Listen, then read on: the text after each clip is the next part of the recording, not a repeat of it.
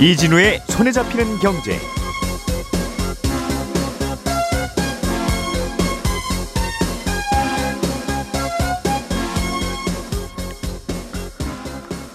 안녕하십니까 이진우입니다. 어제 나온 경제 뉴스들 중에 중요하다고 생각되는 뉴스 그리고 아침에 나온 경제 뉴스들 중에 어쨌든 중요한 것 골라서 딱 세 가지만 정리를 해드리겠습니다. 보험회사가 환자를 대신해서 어, 잘못 지급한 보험금을 병원 보고 돌려달라고 요구하는 건 부당하다는 대법, 대법원의 판결이 나왔습니다. 대형마트의 공휴일 의무 휴업을 폐지하는 걸 두고 논란이 있었는데 이 논의가 다시 원점으로 돌아갔다는 소식도 있고요. 한국은행이 기준금리를 또다시 올렸습니다. 한국은행의 입장과 생각 들어보겠습니다. 8월 26일 금요일 손에 잡히는 경제 바로 시작합니다. 오늘의 뉴스를 프로파일링 합니다. 평일 저녁 6시 5분 표창원의 뉴스 하이킥.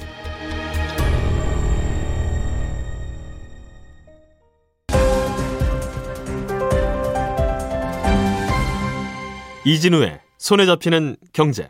자 오늘도 김현우 소장, 박세훈 작가 그리고 오랜만에 나온 금요일의 목소리 안승찬 기자와 함께합니다. 어서 오세요. 네, 안녕하세요. 자 한국은행이 어제 기준금리를 올렸는데 그렇습니다. 올릴 걸로 예상은 했죠? 대부분 예상했습니다. 예, 연 2.25%였다가 2.5%로 0.25% 포인트가 올라갔습니다. 그렇습니다. 금통위 위원 만장일치로 내린 결정이었고요. 예, 금리 올린 건 물가 때문이죠. 한국은행이 올해 소비자 물가 상승률 전망치를 기존 4.5%에서 5.2%로 크게 높였거든요. 아하, 근데 이 5.2%면 6월에 나온 정부 전망치 4.7%보다 높고요. 예, 한국은행 전망치로도 1998년 이후에 24년 만에 가장 높은 겁니다. 아하, 그만큼 물가 상승이 계속될 거라고 보고 있는 겁니다. 예, 그런데 지금처럼 계속해서 돈줄을 줄이면 즉 금리를 올리게 되면 소비도 위축이 되고 성장도 둔화가 됩니다. 그래서 한국은행은 올해 경제 성장률 전망치를 2.7%에서 2.6%로 소폭 내리긴 했는데 음, 그럼에도 지금은 경기보다는 물가가 더 급하다라는 게 한은의 판단입니다. 음, 올해 물가 상승률 전망치를 6월까지만 해도 4.7 정도 될 거라고 전망했던 한국은행이 네, 5.2로 올렸다는 거죠? 네 그렇습니다. 이게 내년 물가 상승률이 아니라 네. 올해, 올해, 올해 올해입니다. 이미 올해 지나 우리는 살고 있는데 네, 그러니까 우리가 서, 뭐 부산에서 서울 가고 있는데 지금 언제쯤 서울에 도착할지 우리도 가고 있지만 모른다는 거죠. 한국은행도. 사실은 그렇죠. 어, 한 달 전에 비해서 전망이 또 바뀌었다. 네, 이러니 두 달, 세 달 내지는 6개월 앞을 예측하면서 투자를 하는 게 얼마나 어- 어렵고 무모한 일입니까? 근데 이제 다음 질문 하실 거잖아요. 앞으로 금리 어떻게 될 것 같으냐고. 그러나 우리가 궁금한 건 어, 그런 어려움에도 불구하고 네, 앞으로는 그럼 기준금리가 어떻게 될 것 같냐? 네, 어, 시중금리는 뭐 예상 못한다고 치고 네, 한국은행이 결정하는 기준금리는 어쩔 것 같냐? 네. 이건 궁금하죠. 그렇습니다. 예. 한국은행 이창용 총재가 그래도 좀 시원시원하게 답변을 해주는 편인데 음. 어제 어떻게 얘기를 했냐면 경제 지표들이 예상한 수준에서 크게 벗어나지 않았으니까 정책 기조는 이어진다고 보면 된다라고 했거든요. 여기서 정책 기조라는 건 금리 인상 계속 하겠다라는 겁니다. 예. 그러면서 연말에 2.75에서 3%의 금리 전망은 합리적이라고 했으니 3%까지 올라가는 걸로 보고 있는 겁니다. 지금 금리 정하는 회의가 앞으로 두 번 남았으니까 지금 같은 상황이라면 남은 두 번의 회의에서 0.25% 포인트씩 계속 올릴 거로 예상은 하고 있습니다. 한 번, 두 번 열리는 회의에서 두 번 다 올릴 수도 있고, 네, 뭐, 한 번만 올릴 수도 있고. 네, 다른 변수가 없다면 연말에는 그럼 대략 한 3%쯤 네. 기준금리가 될 걸로 예상하면 된다는 거고. 어, 문제는 뭐 이러다가 다시 저금리가 되거나 하면 큰 걱정은 없겠습니다만 네. 대출받은 분들은 2, 3년 후에는 금리가 어느 정도 될 거냐 이것도 매우 궁금할 거 아니겠어요?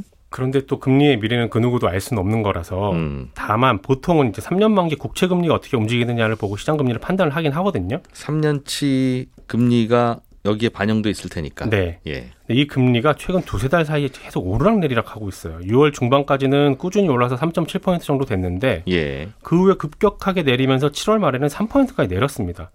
이렇게 내렸던 이유는 음, 한국은행이 지금은 물가 오르는 걸 막으려고 기준금리를 올리고는 있지만 네. 경기 침체에 대한 우려 때문에 조만간 기준금리 인상을 멈추거나 아니면 오히려 기준금리를 내려야 할 상황이 있다 음, 생길 거다 이렇게 전망들을 했던 겁니다. 7월 말에는. 음, 지난달에는 그런 전망이 다시 나왔었고. 네. 예. 근데 또 8월 초부터는 다시 또 오르기 시작해서 어제는 3.53%가 됐거든요. 음, 그러니까 지금은 내년에도 한국은행이 금리를 계속 올릴 수 있다라는 쪽으로 시장이 베팅을 하고 있다라는 겁니다. 예. 그렇게 보는 근거는 달러원 환율이 오르는 추세라서 수입 물가가 한동안은 또 오를 거고 미국도 기준금리를 시장 전망과는 다르게 더 빨리 더 많이 올릴 수도 있을 거라는 전망이 힘을 얻어서 그렇다는 건데 달러원 환율도 결국은 미국, 미국의 기준금리 영향을 받는 거라서 음. 앞으로 미국이 기준금리를 어떻게 가져가느냐 하는 게 여전히 가장 중요한 변수인 것 같은데 그럼 미국한테 물어보라는 건데 네. 결국은 그 물어보는 힌트가 오늘 밤에 나옵니다. 지금 미국에서 주요국 중앙은행 총재들이 참석하는 잭슨홀 회의가 열리는데 예. 우리 시간으로 오늘 밤 11시에 파월 연준 의장이 경제 전망 주제로 연설을 할 예정이거든요. 음. 여기서 나오는 발언을 들어보면 미국이 앞으로 기준금리를 얼마나 올릴지를 미리 좀 알 수도 있어서 전 세계가 예. 이 수- 연설을 주목을 하고는 있는데 음. 있는데 파월 의장이 작년에 이 잭슨홀 회의에서 인플레이션은 일시적 현상이다. 이렇게 얘기를 했다가 나중에 아주 크게 아차차 했었거든요. 예. 그래서 또 오늘은 어떤 얘기가 나올지 일단은 봐야 될 것 같습니다. 중요하긴 한데 여기서는 속마음을 정말 얘기할지 네. 아니면 내가 속마음은 이제는 금리 더 많이는 못 올릴 것 같다는 생각은 들지만 예. 그럴수록 더 강하게 얘기해서 네. 시장이 움츠러들도록 해야 굳이 수 금리를 있고. 안 올려도 되지. 네. 너희들 자꾸 이러면 혼나? 네. 이렇게 얘기를 하는 선생님 마음은 혼내려는 게 아니라 네. 아, 이렇게 말로 할 때 좀 가만히 있어라 줘라 이제 그런 뜻일 수 있어서요. 그럴 수도 있고 속마음을 진짜로 얘기했는데 그 속마음이 틀릴 수도 있는 뭐 거고. 그럴 수도 있고 네.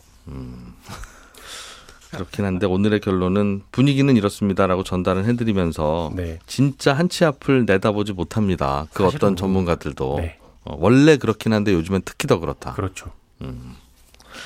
알겠습니다. 김현우 소장님 네. 대법원에서 중요한 판결이 하나 나왔다는데 네. 이게 보험 가입했다가 보험금 탈때 네. 어, 이때와 좀 관련이 있는 그렇습니다. 판결인가 봐요. 특히나 이제 실손보험에 해당되는 내용인데 지난 예. 10일에 8월 10일에 전해드렸던 내용입니다. 간단하게 배경 설명을 드리자면 국민건강보호법상 급여도 아니고 비급여도 아닌 그렇다고 불법 의료행위도 아닌 의료행위를 이제 임의 비급여라고 정해놓고 정해놓고 있어요. 예를 예. 들어서 원래는 A라는 질환을 치료하기 위한 방법과 목적으로 하는 의료행위인데 음. B라는 질환을 치료하기 위해서 행했을 경우 요거는 이제 안정성과 유효성을 입증받지 못해서 그냥 임의 비급여 이렇게 구분을 하고 있습니다. 예를 들면 어떤 게 있었죠 이런 게? 어, 뭐 피부 질환을 치료하는 주사제인데 예. 다른 용도로 주사를 했더니 어 효과가 있더라. 음. 아, 현장에서는 그렇게 효과가 있는 거서 주사를 했지만 그렇게 예. 쓰는 게 아니기 때문에 이건 돈을 받으면 안 된다. 라는 음. 것들이 있었고 예. 뭐 맘모톰이라는 시술 원래는 검사를 하기 위해서 주사 바늘로 일부 어, 조직을 떼어내는. 떼어내는 건데 그런 방법으로 아예 조직을 제거하는 음. 어, 그런 암 조직을 제거하는 시술로 쓰였던 몇 번만 더 떼어내면. 없어지겠는데 아주. 그렇죠. 뭐 이러니까 그냥 네. 그렇게 해버리는. 맞습니다. 음. 그거는 이제 어, 신의료 기술로 인정을 받긴 했는데 그렇지 않은 것들이 좀 문제가 됐어요. 어쨌든 그동안 분류는 할 수 없었던 의료 기술이라 네, 그냥 이거는 보험가가 얼마인지도 알 수 없고 그렇죠. 의사가 부르는 대로 내야 되는. 어, 의- 의료비를 받으면 안 됩니다, 사실은. 아 그래요? 예, 그 부분에 그럼 그 대해서는- 시술은 하거나 네, 아니면 말거나지. 그렇죠. 돈 받고 해서는 안 되는 겁니다. 맞습니다. 어. 그렇게 예. 되는데 요 문제가 된 게 이제 트리암시놀 트리암시놀론이라는 주사예요. 네. 정해진 목적하고 다르게 그 주사 치료를 하다 보니까 환자들은 어쨌든 그 치료를 받고 병원에다 돈을 냈고 음. 그리고 그걸 에, 보험사에다 청구를 했습니다. 그런데 네. 이 임의비급여라는 건 어, 보험사 입장에서 봤을 때는 이 면책 기준의 하나거든요. 그러니까 보험금을 지급해주지 않는 요건. 그런데 청구가 들어왔으니 일단은 지급을 해줬다가 음. 거기에 임의비급여라고 써있진 않고 그냥 비급여라고 구분이 돼 있으니까 아. 그러다 보니까 지급은 해줬는데 나중에 알고 보니 어라 이건 지급해줄 대상이 아니었네. 그래서 보험금을 돌려주세요라고 소송을 제기했는데 그게 환자를 상대로가 아니라 병원을 상대로 제기했다가 결과가 나왔습니다. 예. 1심, 2심은 그냥 보험사에 손을 들었는데 대법원에서 뒤집혔어요. 음흠. 어제 나온 결과는 병원을 상대로 보험금을 달라고 할 수 없다. 네. 받으려면 환자를 상대로 보험금을 달라고 해라라는 결론이 나왔습니다. 아 이게 그러니까 실손보험을 청구할 수 없는 예. 아주 독특한 의료 시술이라서 네. 이건 말씀해 주셨듯이 그냥 의사가 해주거나 네. 말거나 해야지 이걸 하고 돈 받으면 안 되는 그런 의료 시술인데 그렇죠. 그냥 뭐 피, 어, 영양 주사처럼 음, 그쵸. 음, 돈을 받고. 비급여로 해서 돈을 받고 네. 실손보험을 청구했는데 네. 어, 이거 잘못된 거네 예. 라고 생각해서 보험사한테 이 돈 다시 돌려달라 라고 병원에다. 아, 병원에다가 예. 병원 보고 돌려달라고 했지만 예. 대법원은 어 아니다 돌려받고 싶으면 환자한테 돌려받아라. 그렇습니다. 보험사 당신들이 환자한테 보험금 줬으니까 맞습니다. 그 얘기군요. 예. 돈준 사람한테 받아라는 판결이네요. 대법원 입장은. 그렇죠. 음. 직접 받으라는 판결입니다. 그런데 보험사는 왜 애초부터 환자한테 보험금을 주고 예. 그 돈을 그럼 아유 저희가 잘못 드렸습니다. 다시 돌려주세요 해야지 네. 왜 그 시술을 한 병원에다가 소송을 했답니까? 이유는 어, 단순화하기 위해서입니다. 이 건이 천여 건이 넘거든요. 그걸 아. 일일이 다 소송을 제기하기는 복잡하니까 이런 환자가 천 명이 되니까 그렇죠. 고객들한테 동의를 구하고 네. 우리가 가서 받을게요라고 동의를 구하고 그걸 전제로 채권자 대위권이라는 걸 행사한 겁니다. 음. 내가 A한테 빚있는데 빚이 있는데 어, 근데 A가 B한테 빚진 게 있으니까 직접 음. B한테 찾아가겠다. 그런 네. 건데 이 대법원에서 봤을 때는 이 채권자 대위권을 행사할 수 있는 요건이 충족되지 않았다라고 본 거예요. 음. 그러니까 보험사와 환자 사이에서 있는 채권과 네. 환자와 병원 사이에서 있는 채권 이 두 가지 채권의 관계를 놓고 봤을 때 밀접한 연관성을 인정할 수 없다라는 거죠. 음, 그러니까 보험사가 잘못 지급한 돈과 네. 환자가 의사한테 진료비를 돌려받을 그 권리가 같지 않다라고 본 겁니다. 엄격, 인과관계는- 엄격하게 따지면 그렇죠, 사실은. 네, 예. 그렇습니다. 그래가지고 직접 받으라는 거고 또 음. 보험사가 의사한테 바로 보험금 반환을 요구하는 게 환자의 재산 관리에 대한 이 권리를 간섭할 수 있다고 본 거예요. 뭐냐면 환자가 병원에다 대고 진료비를 돌려받고 말고는 네. 환자가 판단할 문제인데 음. 그 판단 과정을 건너뛰고 보험사가 병원에다 달라고 하는 건 넘어서는 행위다. 아하. 그렇게 본 거죠. 뭐 그럴 수 있겠네요. 네. 그렇죠? 여기에다가 환자가 보험사한테 돌려줄 재산이 없는 그러니까 네. 환자가 돈이 없어서 보험사가 병원에다 청구를 해야 되는 게 이게 사실 채권자 대위권의 중요한 요건 중 음. 하나거든요. 근데 그 무자력 요건도 확인을 하지 알겠습니다.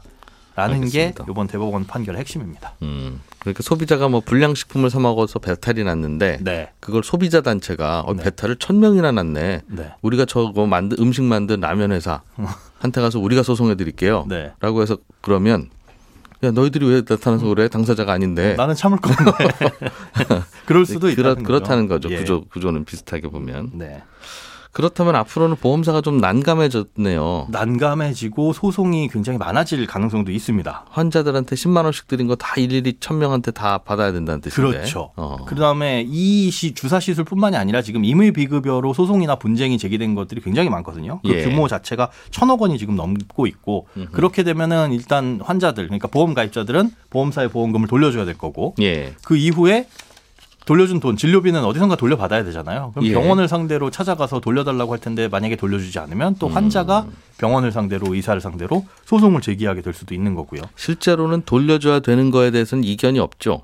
그렇습니다. 요건 이미 판결이 나온 바가 어, 있어서 이거는 실손보험으로 처리할 수 있는 것도 아니고 맞습니다. 병원에서도 돈을 받으면 안 되는 거였, 거였다. 네 어, 현재까지는. 그렇습니다. 그런데 어찌어찌해서 받았으니 예 다만 이거를 되돌려받는 과정에서 소비자들한테 일일이 다 소송하고 그렇죠. 소비자들은 병원한테 가서 또 다 소송하고 그렇게 될 수 있죠. 이제 알, 그렇게 알겠습니다. 받으라는 거죠. 돌려드릴게요. 이게 안 되면 음, 그렇게 될 수 있는데 그 금액이 굉장히 크고 음. 그런 시술이 여러 가지라는 게 문제입니다. 그래서 그냥 어차피 그런 보험사와 병원이 직접 한판 붙읍시다 하면 간단하긴 한데 그런데 그렇게 간단하게. 일을 처리해서는 안 된다는 게 법원의 판단이었군요. 그렇습니다.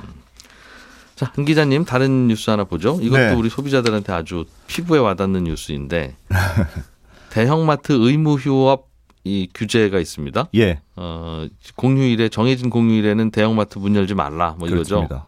근데 이거 아유 이- 굳이 이제 이렇게 하지 맙시다. 음. 라는 쪽으로 분위기가 바뀌었다가 또 다시 또 원점으로 돌아오는 그런 분위기인가 봐요. 일단 전해 주시죠. 이게 사실 굉장히 의, 의외의 상황이 벌어진 건데 예. 말씀하셨다시피 대형마트 가 이제 2012년에 유통산업 발전법이라는 법이 만들어지면서 한 달에 두 번은 문 닫아야 되고 음. 밤 12시 이후부터 그 다음 날 10시까지는 어, 영업하지 못하게 네. 시간 제한 규제를 받습니다. 그래서 지역별로 차이는 있습니다만 대체로 둘째 주, 넷째 주 일요일에는 어, 쉰다 이렇게 운영을 많이들 하고 있는데 음. 예.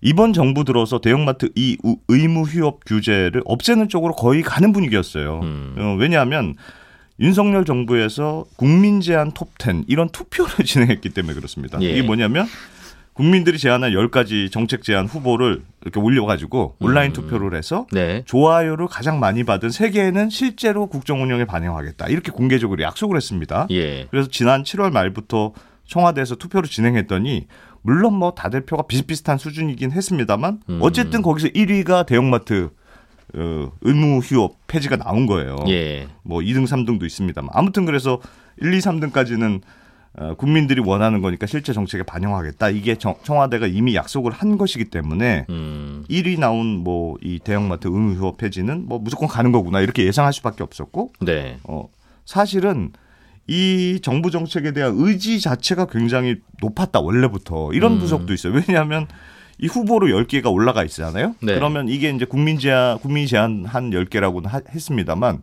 어떤 식으로 제한을 받았는지 실제로 얼마를 받았는지 이걸 청와대 공개를 안 했어요. 음. 어쨌든 우리가 제안 받은 거 10개니까 여기서 투표하세요. 이렇게 한 거니까 이 10개 중에 뭐가 되더라도 우리는 할 마음이 있습니다. 네. 이런 정책들을 골라서 어, 한 거 아니냐 이런 음. 식의 어, 예상들이 많았고 예. 실제로 얼마 전에 총리가 주재하는 규제 심판 회의라는 걸 이번에 신설했는데 이 1호 안건으로도 대형마트 영업 규제 이 철폐 안건이 올라갔기 때문에 네. 이건 뭐 거의 가는 거구나 이렇게 예상하고 있었는데 음. 어제 갑자기 분위기가 확 달라졌습니다. 왜요? 어, 제 왜? 윤석열 대통령이 강동구에 있는 암사 종합시장을 방문했는데 예. 시장 상인들 이렇게 만날 거 아니겠어요? 예. 이 자리에서 어, 대형마트 의무 휴업 폐지에 대해서 소상공인들한테 피해가 가지 않도록 아주 신중히 검토하겠다. 이렇게 발언을 했단 말이에요. 또 전통시장 가서야 이렇게 하겠죠. 그럼 근데 이게 여러분들이 그래서 양보하셔야 됩니다. 안 됩니다. 다들 마트 공휴일에 가고 싶어 합니다. 이건 안 됩니다라고 어떻게 그 자리에서 얘기하겠어요? 맞아요. 근데 어. 그건 그 발언만 있었던 건 아니고 어제 총리가 주재하는 규제 심판 회의도 열릴 예정이었는데 이것도 무기한 연기가 됐습니다. 음. 아, 그래서 또 청와대 공식 설명도 매우 신중하게 진행하겠다 이렇게 공식적으로 이미 설명하고 있기 때문에 예. 정부의 생각이 조금 달라진 거고 그래서 돌아가는 분위기는 이 대형마트 의무 휴업 폐지 안건은 좀 당분간은 물 건너간 거 아니냐 뭐 예. 이런 해석이 좀 나오고 있습니다. 그래서 이게 뭐, 뭐 정, 적당한 적절한 프로세스였는지는 잘 모르겠습니다만 네. 보통 이런 거를 하면 인기 투표 비슷하게 돼서 맞아요. 사람들이 많이 원한다고 해서 그런 결과를 내 따라 꼭 정책을 하는 게 좋은 것도 아니잖아요. 네. 적절한 비유는 아닙니다만 중세 마녀 사냥이라는 게 아무래도 저분이 마녀 같습니다라고 다수가 지목하면 그냥 네. 그분이 마녀 되는 거였었잖아요. 네. 그래서 꼭 그게 좋은 거는 아닌데 어떡하죠? 좀 모호합니다. 그렇다고 또 폐지하자는 쪽의 주장이 꼭 틀린 것만도 아니고. 맞습니다. 사실은 음. 그래서 저, 말씀드렸다시피 이거는 뭐 투표라는 형식을 거쳤지만 음. 사실은 정부의 의지가 원래부터 있었다 이번 예. 정부에 그렇게 해석하는 분들이 많았는데 음.